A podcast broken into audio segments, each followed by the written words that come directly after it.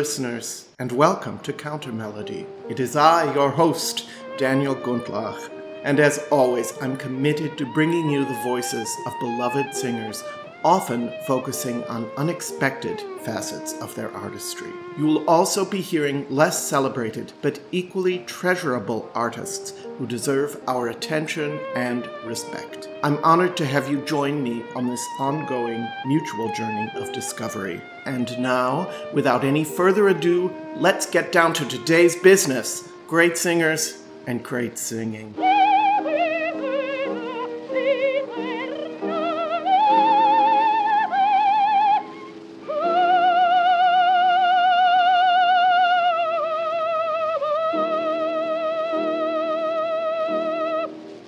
People. Have I got a treat for you today? This is an extra episode featuring the extraordinary soprano, Margaret Tynes.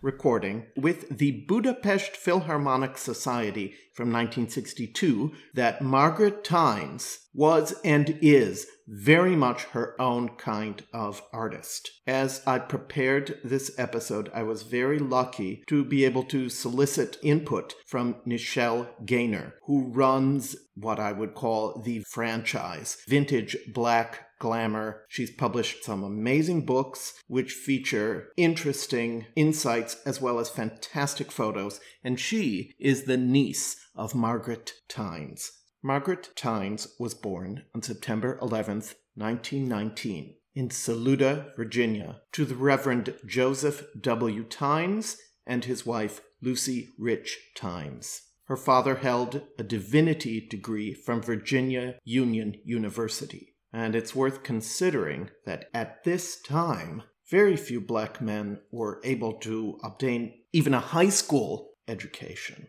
He later served as the vice president of the Virginia Theological Seminary and College. Margaret attended the North Carolina A&T State University, obtaining her BA there in 1939. From there, she went to Columbia University, where she received her master's in 1944. While she was still in school, she appeared off Broadway with Harry Belafonte in a show he produced called Sing Man Sing. I wish we had some sound documentation of that, but unfortunately we don't. What we are very lucky to have, however, is a recording that she made in 1956 with Duke Ellington of a jazz suite called A Drum is a Woman. This was later turned into a television special in which she also appeared.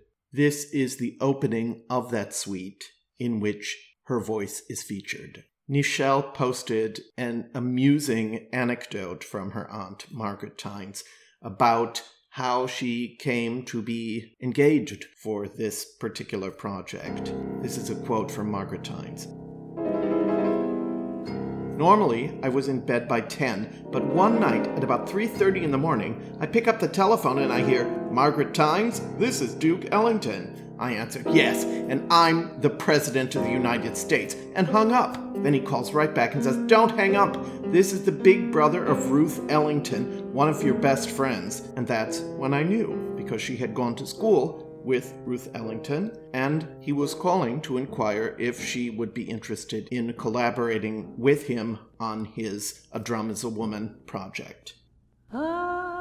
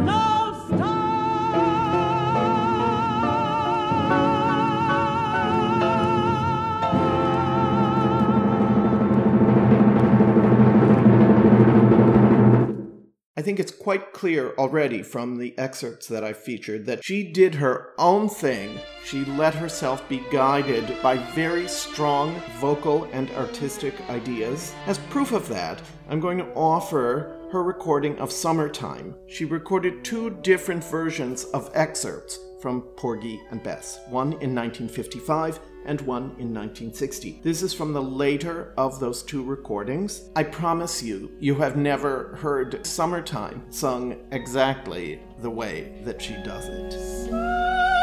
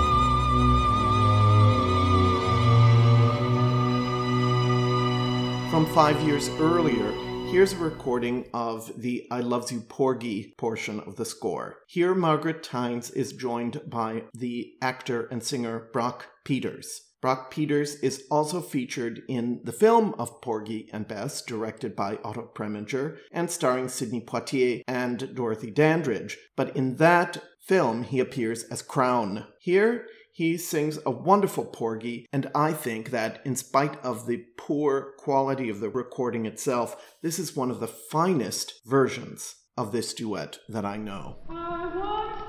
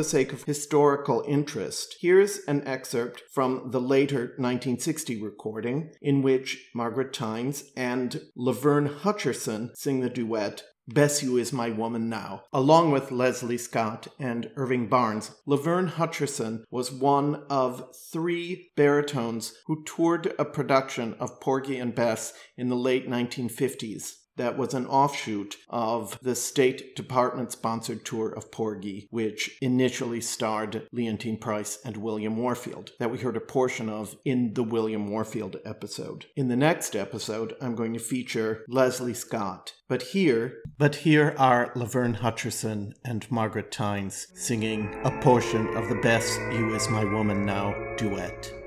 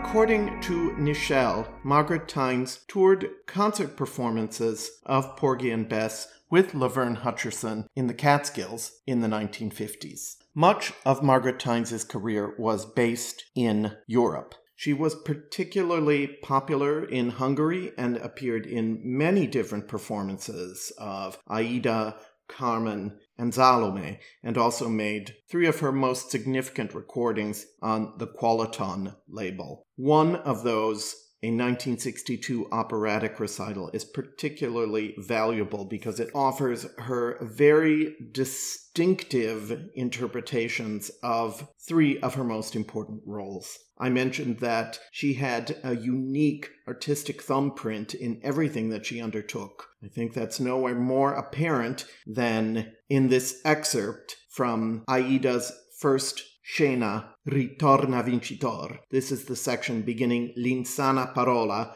Margaret Tynes' interpretation is so blazing that it positively leaps out of the grooves at you. I find it really thrilling.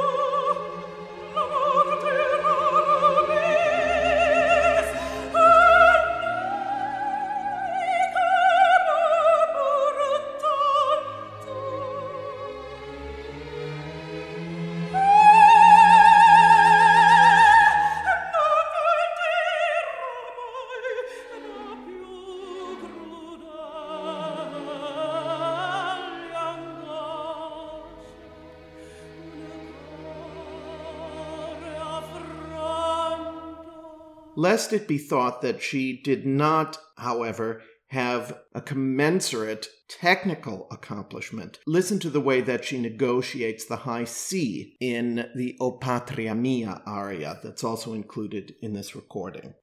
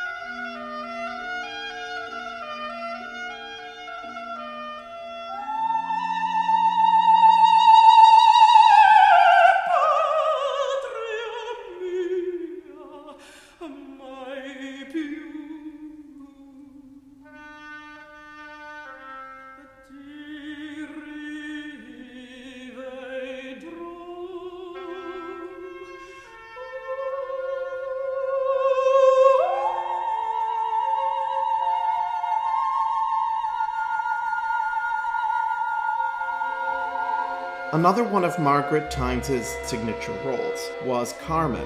People sometimes forget that in the early years of this opera, Carmen was more often interpreted by sopranos than by mezzo sopranos. Margaret Tynes has a distinctive way of handling her low range. This recording appears to be from a live performance. It's of the card scene because it uses a concert ending, I'm assuming it was not part of a complete performance of the opera. At any rate, listen to the unique touch that she brings to this performance.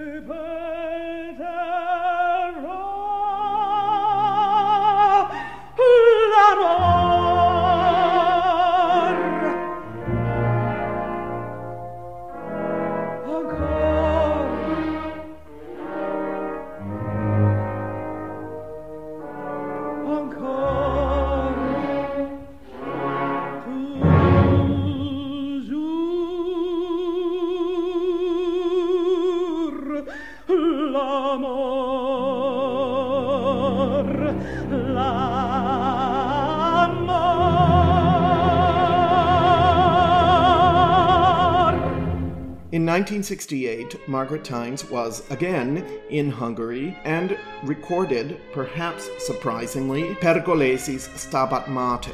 The conductor Massimo Bruni, of whom I know absolutely nothing, conducted the Prague Chamber Orchestra.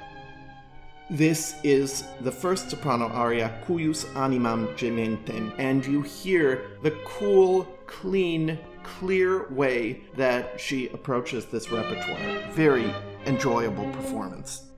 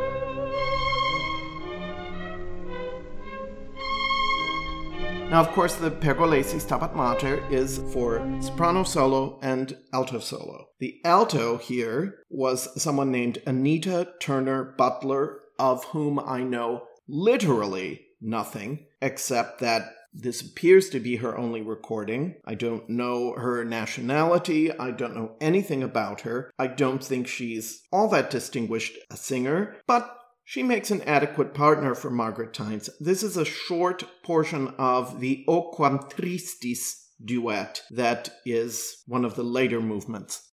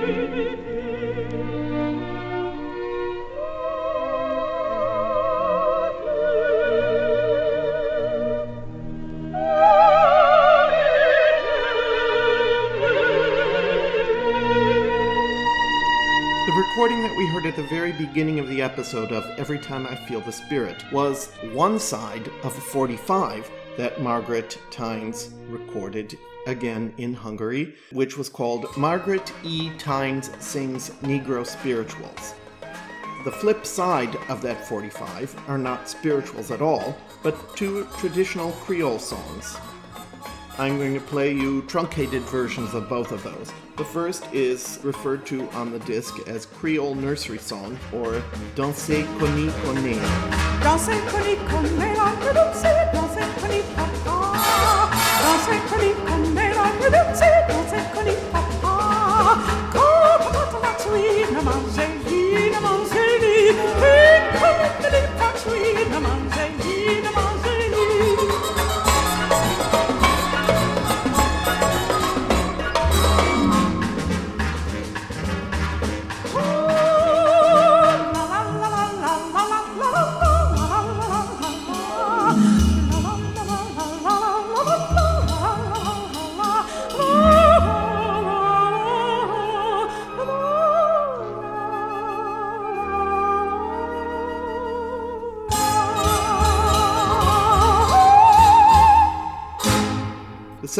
Creole song is referred to as Creole lullaby or Fais Dodo.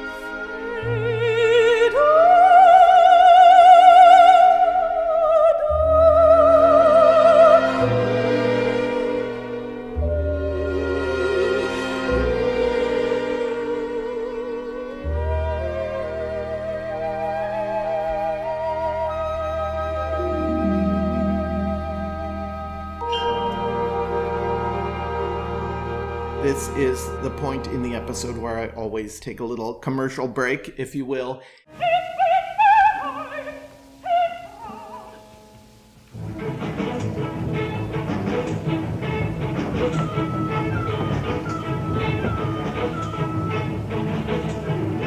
I do have a Patreon page where you can make monthly contributions to help me continue to be able to put out these episodes. For the month of February, I took down the paywall surrounding the bonus episodes. so that everyone could learn about, listen to, and enjoy the artistry of every singer that I featured in my Black History Month series.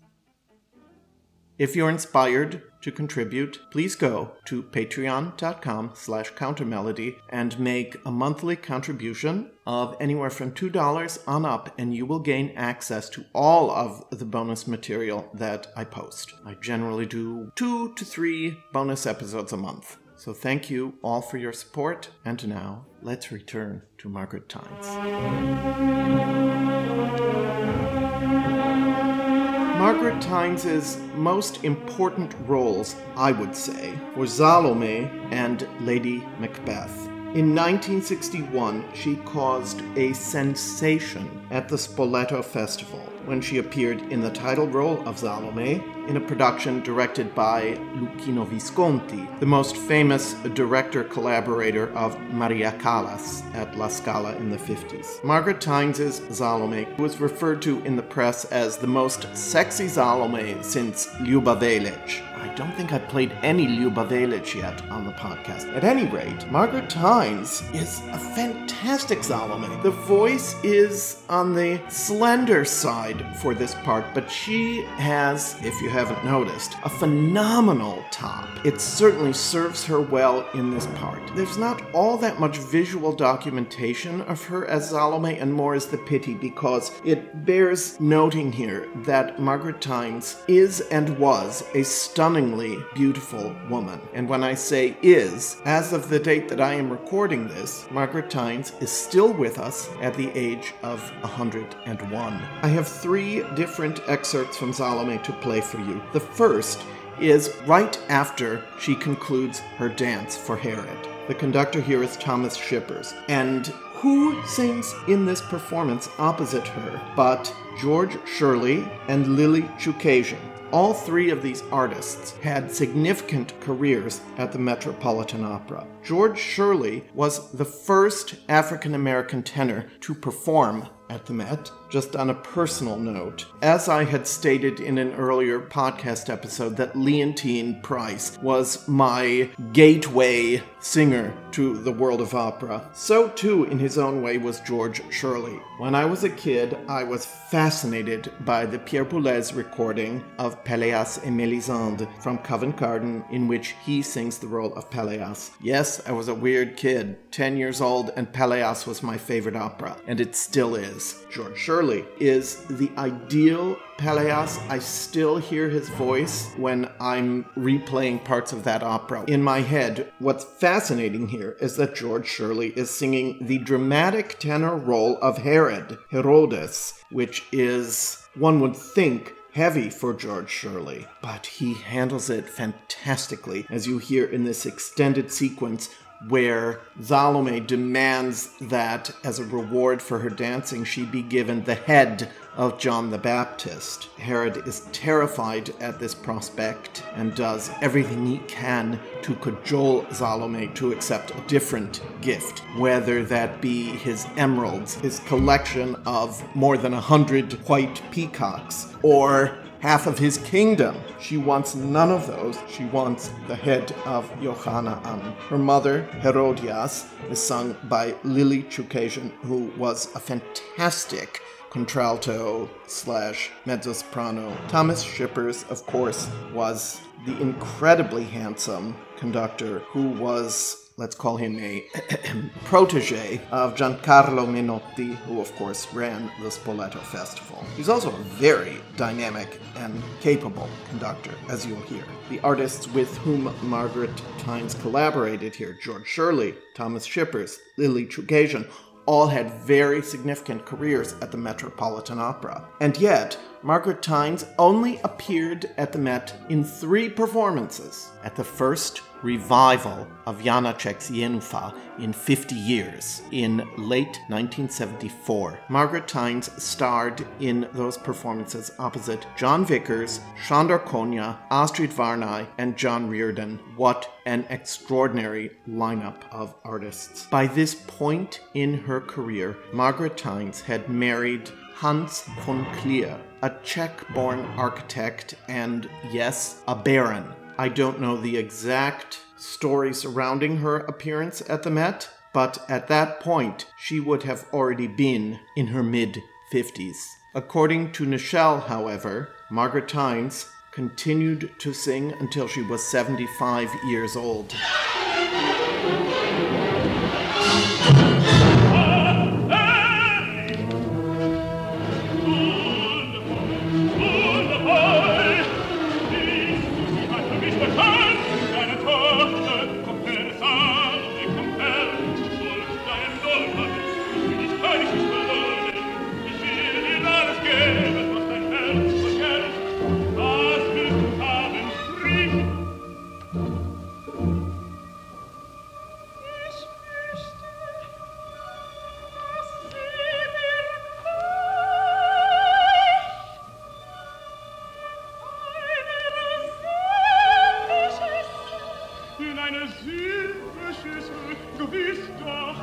deine Söhne schieße. Sie ist reizend, nicht? Was ist, dass du in eine Silberschüssel haben möchtest? O süßer, schönes Hallo, wenn du die Schöne ist, als alle Tochter Judäas, was wollen sie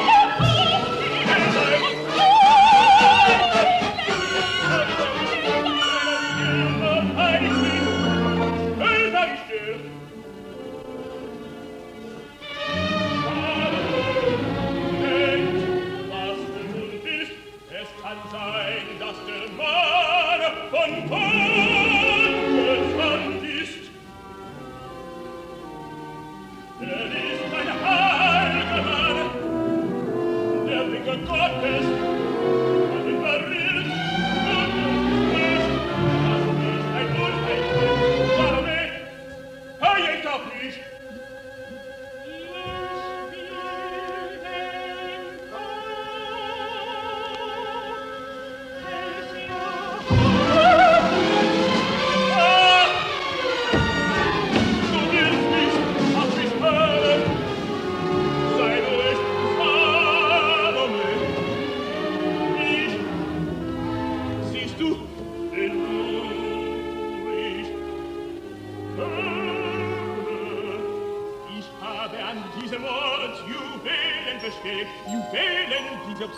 gute Liebe sehen hat. Ich habe ein Halsband für mein Körren, du Pase, geht wieder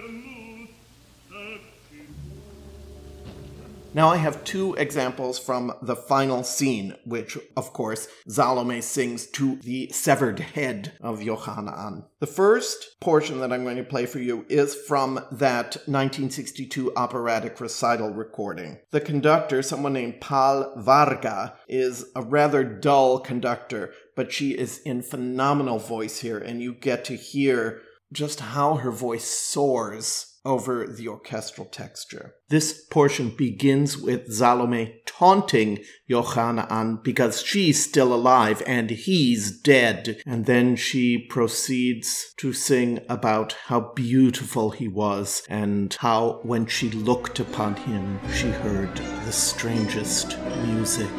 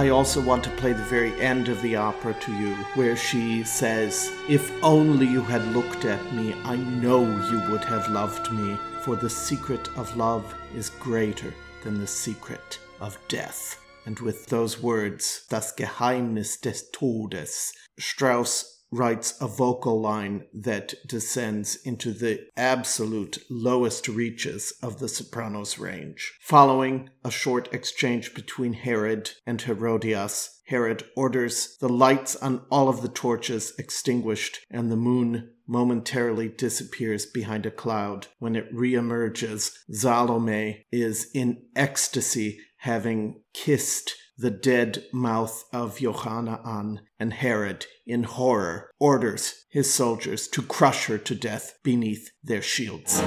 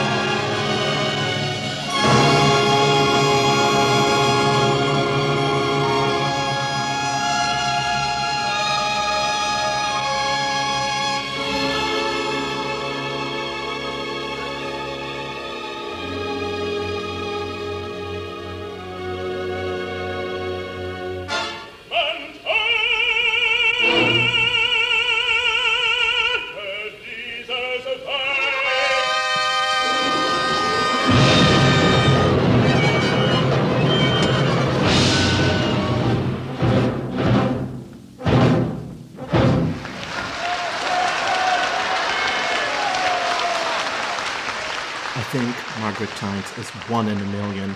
I'm so pleased to have been able to share her with you today. Many thanks to Nichelle Gaynor of Vintage Black Glamour for having generously answered a number of questions about her aunt. Thanks to you, too, my listeners, for having joined me on this exploration of the life and career of Margaret Tynes.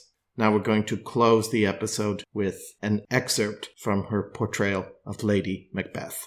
Margaret Tynes first appeared as Lady Macbeth in Lausanne, Switzerland in 1961, and the following year recorded two of the big arias on that Qualiton recital. I'm going to offer an excerpt from the sleepwalking scene, or the Gran Scena del Sonnambulismo. When I interviewed Ira Siff, aka Madame Vera Galupe-Borszkh, for my Gay Pride episode last summer, Ira mentioned that the opera company La Gran Scena got its name from this very recording of Margaret Tynes going way out on a limb with her portrayal of Lady Macbeth. As it's referred to as the Gran del Sonnambulismo, so it also served as the inspiration for the name of that fantastic drag opera company with which I was privileged to be associated for a couple of years. So that's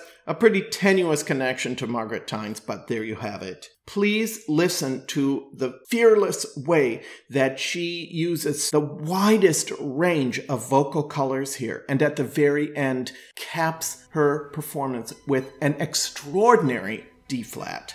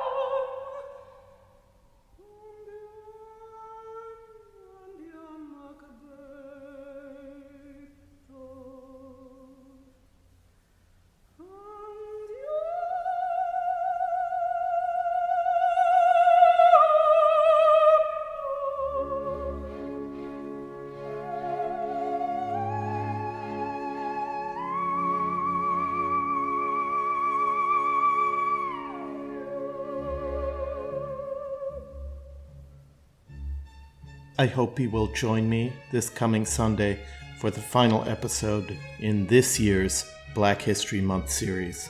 But rest assured that I will be bringing you the greatest singers of all genres and all races with every forthcoming episode of Countermelody.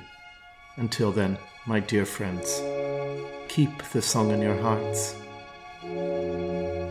Daniel Gundlach.